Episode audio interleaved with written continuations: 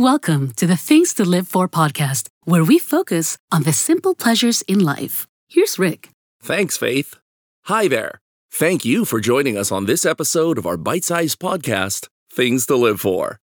Finding topics for our show is surprisingly quite easy. If I can't think of anything, there are listener suggestions, and Faith always has great ideas. It's thinking of what to say or how to say it where I can get stuck.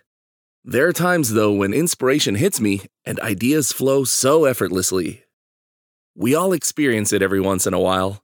When inspiration strikes, it's like a bolt of lightning. Suddenly, you're all charged up. You have the energy to almost easily do what you previously found extremely difficult or almost impossible. One thing that's great about inspiration is how it can come from anywhere.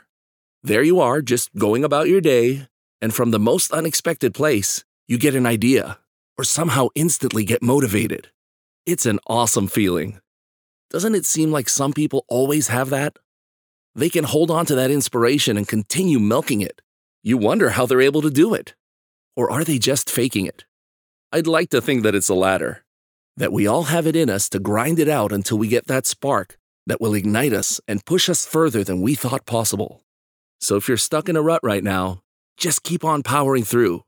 Trust me, sooner or later that inspiration will hit you and you'll be on a roll. This is Things to Live For. We're so glad you clicked onto our little program here. Don't forget to swing by our website to check out our top episodes and ones that you might have missed. Faith has the details. I'm Rick. Have a blessed day. Thanks for listening to Things to Live For. For more info on the show, visit thingstolivefor.com. That's things, the number two, livefor.com. Are you in crisis? Or do you know anyone who might be? You are not alone, and help is available. If you're in the U.S., visit suicidepreventionlifeline.org. If you're outside the U.S., visit iasp.info. Help is just a click away.